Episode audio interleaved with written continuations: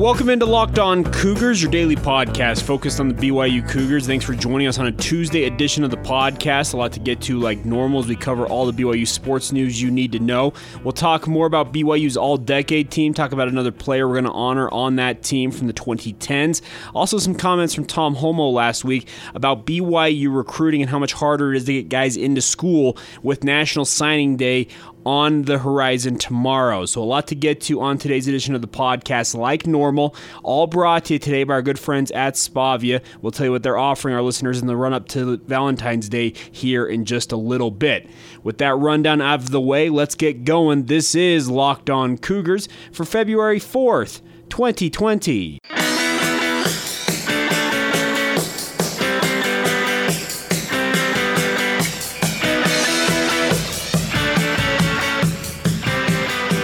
What's up, guys? I'm Jay Hatch, your host here on Locked On Cougars, your resident BYU insider. I work for the Zone Sports Network in Salt Lake City, Utah. Thanks again for joining us on your daily podcast focused on the BYU Cougars here on Locked On Cougars.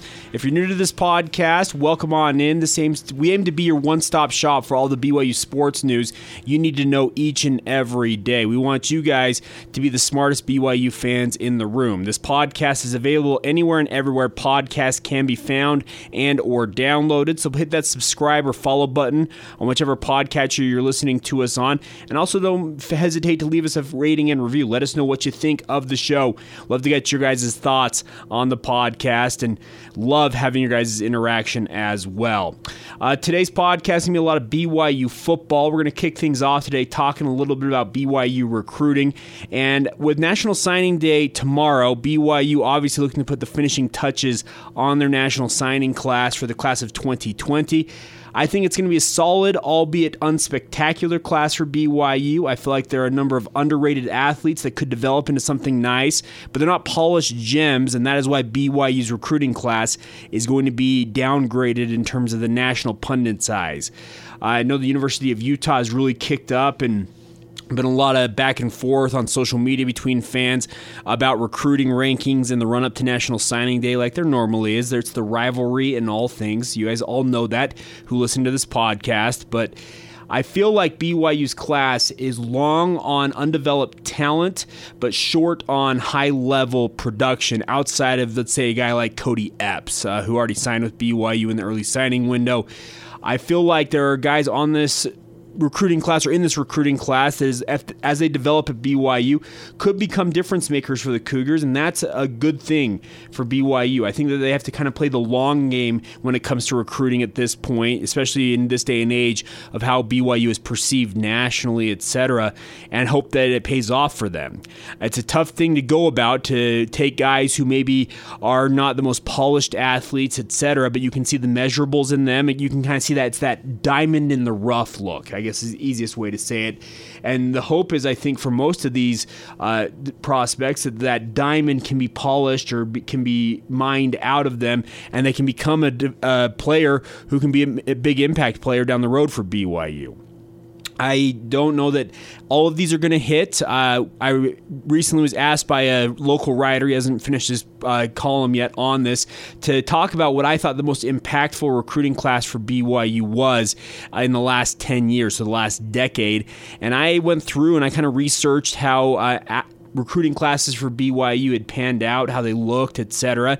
And the funny thing is, is there's a bunch of classes in the last 10 years for BYU where more than half the class either didn't finish their careers at BYU or didn't even show up at all, had things that precluded them from joining the program in Provo.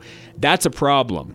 Uh, former, uh, not former, current Utah State coach Gary Anderson has said with uh, DJ and PK, the show I produce, it's my day job, DJ and PK in the morning here on the Zone Sports Network. He said in the past, if you hit on two of two thirds of your recruits in a recruiting class, you have an incredible recruiting class. That so in a class of 25, that's somewhere between 17 and 18 of those recruits come become in his mind that what he determines to be a uh, developed developed recruiter, a contributor, is somebody who ends up in the two deep on the depth chart at some point in their career. So they're a contributing member of the team. He said, if you hit on two thirds, you've had an incredible class.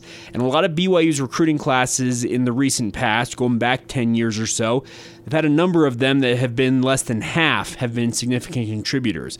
Every once in a while, a, a class hits. The class like with Matt Bushman, et cetera. I think Matt Bushman, as I was researching this, had at least two thirds of the classes had an impact for BYU, if not be an outright star. In the case of a guy like Matt Bushman, so I think it's an interesting situation all the way around for BYU, and they have to continue to develop athletes as they go along here because I feel like the Cougars are in a good spot in terms of okay, they've got some contributors who are going to become upperclassmen over the next two seasons, and it should yield plenty of talent for BYU to work around in upcoming seasons. But can they replace that in the coming two years in the coming recruiting classes? That's the big question mark for BYU right now. I think that they can. I think they've done a good job. I think guys in this recruiting class for 2020, like a Terrence Fall, uh, there's a guy like Miles Davis out of Las Vegas area who could sign with BYU tomorrow. Those are both wide receiver prospects. Both of them, not necessarily the most polished wide receiver, but you can see the physical attributes that make coaches think, okay, if I bring that guy in here, I can develop him. I can make him into a player. And that's where BYU, I think, has to strike gold and be very smart about it. There's one additional element, or actually multiple additional elements elements to BYU's recruiting class. The honor code obviously is always going to be a big part of it. You have to have these young men commit to living the honor code, and it's not just saying, "Yeah, I'll live it," and then don't go do it. BYU is very serious about the honor code. As any of you who have listened to this podcast know, you have to live the honor code, or there's going to be ramifications for not living it. And I think that BYU they've been very upfront about that. Speaking of Kalani Sitake and his staff, when they go out and recruit, they tell these young men straight up front, "Yeah, a lot of schools may have a quote unquote honor code." Code or a student code of conduct, whatever you may term it.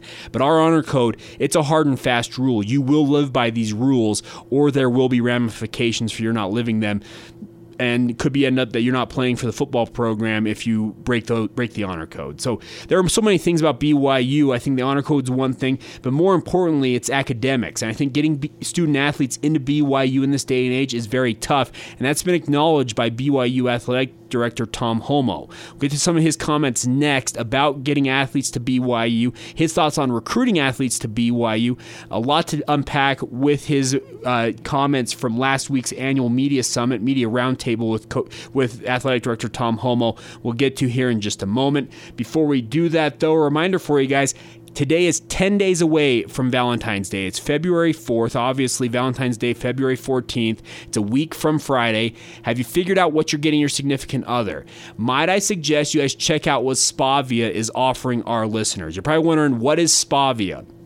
Spavia is a spa located on 102nd South, just by the South Towne Expo Center there in Sandy, and they aim to bring the five star resort spa luxury and the feel, everything about a five star resort spa to anybody who wants to experience it. You don't have to be staying at a five star resort to experience this. That's what Spavia is all about. I recently went and visited them. I got a sports massage, and I have to say, it was the best massage I've ever had in my entire life absolutely phenomenal. First rate staff, very communicative, that will be able to help you guys out craft the right package for your significant other for upcoming Valentine's Day. And if you're a locked on podcast listener, a locked on Cougars listener, they want to help you guys out. They have great deals right now on couples massages, they've got great spa packages. It's a full service spa. I guess I should acknowledge that as well. They have everything you could ever want for your significant other, and they can craft a, a package that is custom for you. But more importantly, right now, their best deal deal is for all of our locked on Cougars listeners.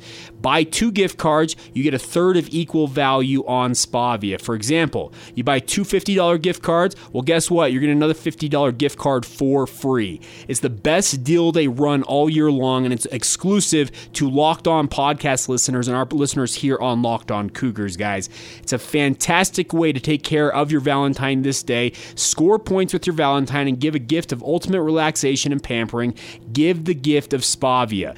Give them a call, 801 424 7566. Once again, 801 424 7566. And mention that you're a locked on Cougars listener, and they will help you guys out.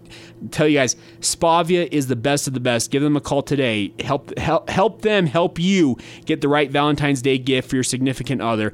801 424 7566. All right, guys, I mentioned uh, that Tom Holmoe spoke about BYU's recruiting philosophy and getting students, athletes into school at BYU.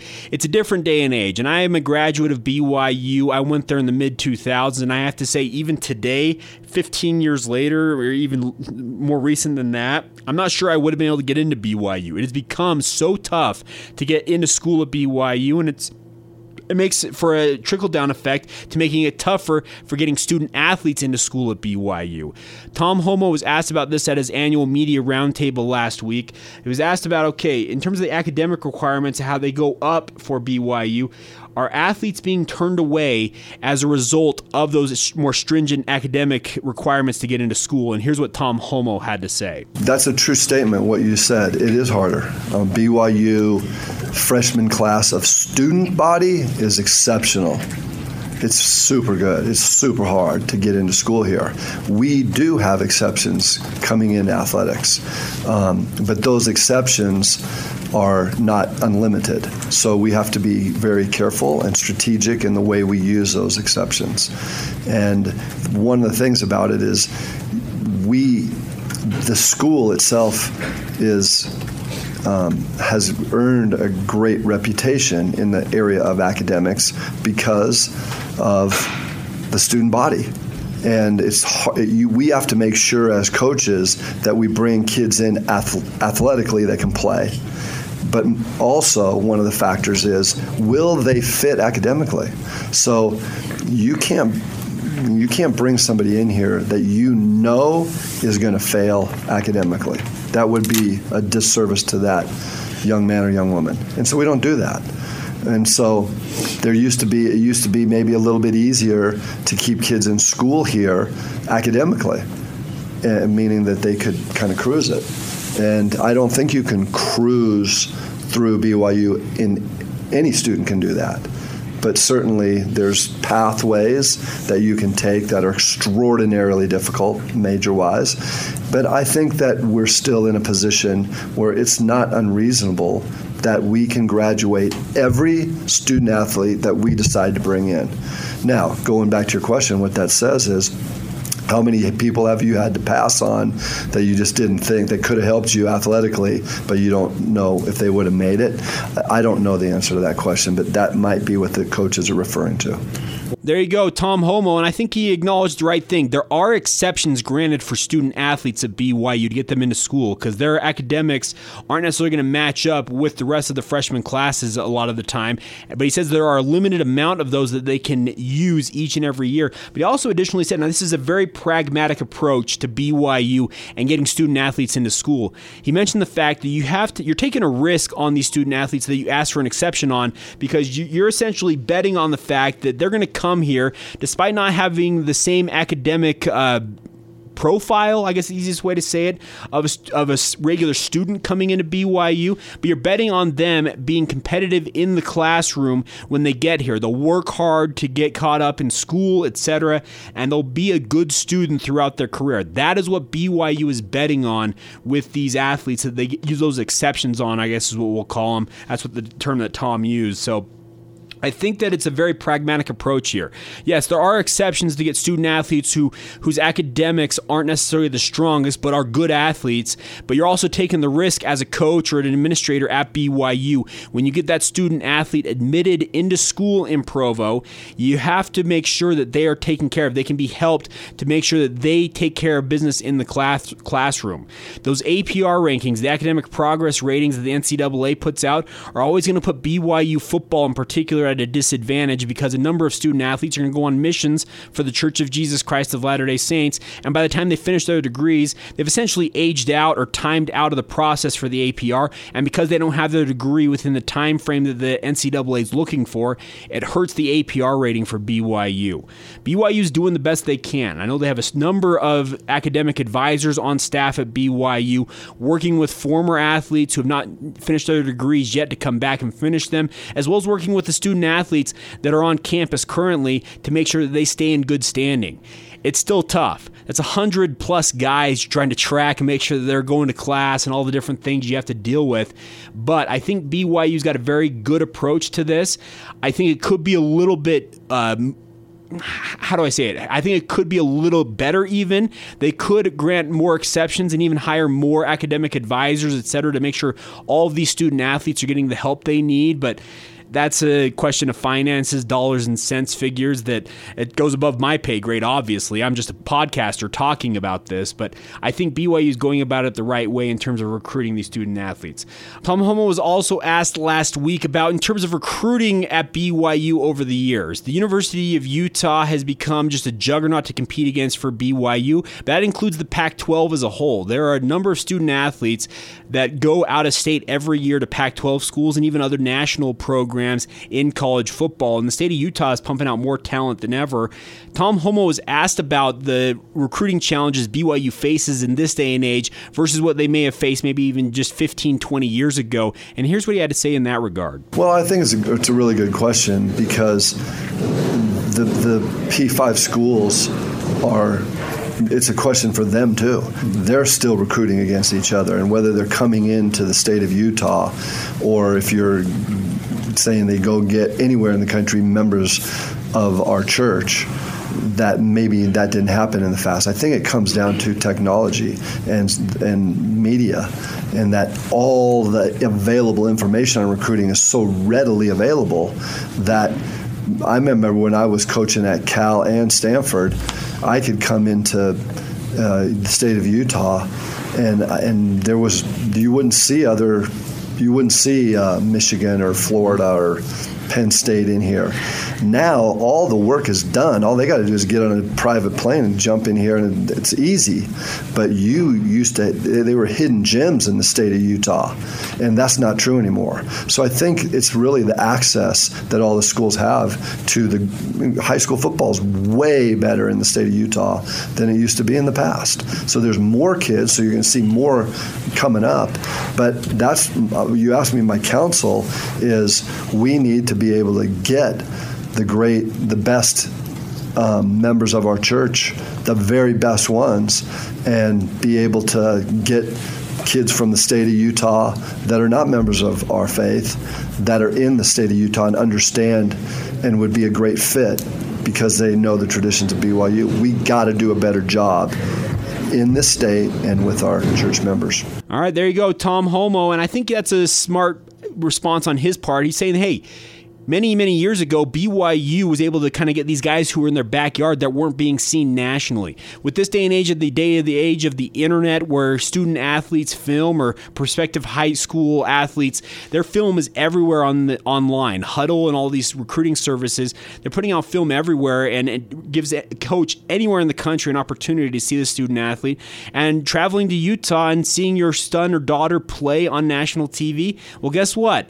It's a lot easier to see them on TV in this day and age with digital technology than it used to be. So a lot of guys are considering going out of state who might have otherwise gone in state and maybe gone to BYU over the years. So it makes for a tougher situation for BYU to recruit to, but I think that the Cougars just as an athletic department, I think that they understand the challenge they're up against and they're doing their best to com- combat against it. I'd like to see them pour more resources into recruiting. I think they could do more. I think they could have more staffers in recruiting. But like I said about the uh, academic profile and the student academic advisors, etc., it's a dollars and cents figure, and apparently BYU thinks that they're fine with the current investment in their program. I think the investment should be higher. It should be at a higher level, especially considering all reports are that this new deal with ESPN for BYU football home games is going to pay them more money than the original deal did. Maybe not overall because it's nine years versus six years, but in terms of uh, annual basis, it's going to be more money. So BYU, I think, needs to in turn put that money back into the program, increase the recruiting budget, hire more staffers, don't have all part time students helping Alemafita Samanu down there as the one full time staffer doing recruiting, hire a couple more people. We're talking about BYU competing for student athletes with one full time staffer and a bunch of student part time staffers against staffs of 10, 20, 30, 40 people at other programs that do recruiting. That's all they do each and every day. So BYU can do more, but I feel like like they're taking a good approach to this. They understand what they're up against. What it's going to take to combat that ultimately is more money. And here's hoping that BYU ultimately sees that the same way I think a lot of us see it, and they start start putting more money into their program. All right, we'll stay with the BYU football theme on today's podcast here in just a moment. We need to get to another honoree on our all decade team for BYU football from the 2010s. We're going to go back into the defensive backfield and talk about one of the best ball hawks in BYU football history. We'll get to that here in just a moment. Before we do that, though, a reminder for you guys this podcast, well, it's due in large part the success of it to you guys, the listeners. We've had incredible listenership ever since we started this a year and a half ago, and it's a blast to be with you guys each and every day talking BYU BYU sports. I talk about this a lot, but I want to ask you guys to give us a favorable rating and review, particularly if you're listening on Apple Podcasts. Those five star reviews and the ratings you give us, they, they essentially are worth their weight in podcast gold, uh, gold, as I like to say. And what I mean by that is it helps us find BYU fans, and in turn, BYU fans find us here on Locked On Cougars when you guys interact with the podcast on whichever podcatcher you're using. Like I said, the Apple Podcast it's the big dog when it comes to the podcasting sphere. A number of you are listening to that. The majority of you are listening to us on that app and giving us a five star review as well as a rating really does help us out in terms of building the audience even larger than it already is. So I want to appreciate all of you guys who have interacted with the podcast, who've supported us since the beginning, etc. But if you're new to the podcast or just recently started listening, please give us a favorable rating and review. It really does help build the audience and helps us continue to bring you high quality content here on Locked On Cougars. All right, as we close out today's edition of the podcast, wanted to run down another honoree on our all decade team for the BYU football program from the 2010s. We're running this down. It's kind of a running series here. Uh, it kind of goes in hand in hand with when we have topic availability, etc. Last week was a crazy week. A lot of BYU news came out last week, so we didn't get to a lot of honorees on the all decade team, but I wanted to get back to it today. And we're going to talk about a BYU defensive back that won't soon be forgotten by BYU fans. At least I hope he won't and that is Kai Nacua. He tallied 14 career interceptions for BYU. He just absolutely had a nose for the football and the ability to make a game changing play, it felt like, when he was a BYU Cougar. Currently with the Indianapolis Colts, has been on injured reserve all year long this year. Kai was just the consummate ball hawk safety in a BYU uniform. It's unfortunate that none of his other brothers came and played for BYU. Well, Isaiah signed with BYU, but ultimately never got on the field with the Cougars. Brother Samson up at the University of Utah, as well as Puka, another brother now playing at the University of Washington. I think that the Nacua family could have had an incredible run at BYU had all of them been BYU athletes. That doesn't denigrate or take down anything that Kai Nacua accomplished in a BYU uniform. Played all four years for the Cougars, had 14 career interceptions, the most at BYU since some guy named Derwin Gray. Yeah, you guys know who Dewey is. He's now a pastor in uh, in North Carolina, but a former NFL defensive back in his own right. He also recorded 164 career tackles. And any of you who remember Kai Nacua playing for BYU, you probably have some image in your mind of him stepping in front of a pass or jumping up, intercepting a pass that just absolutely turned a game. He was just incredible with his timing, his ability to know where to be and when to be there to make a game changing play. And I, for one, think that BYU's had a great run of safeties in recent years, and I think one of the best in, of all time is Kai Nacua.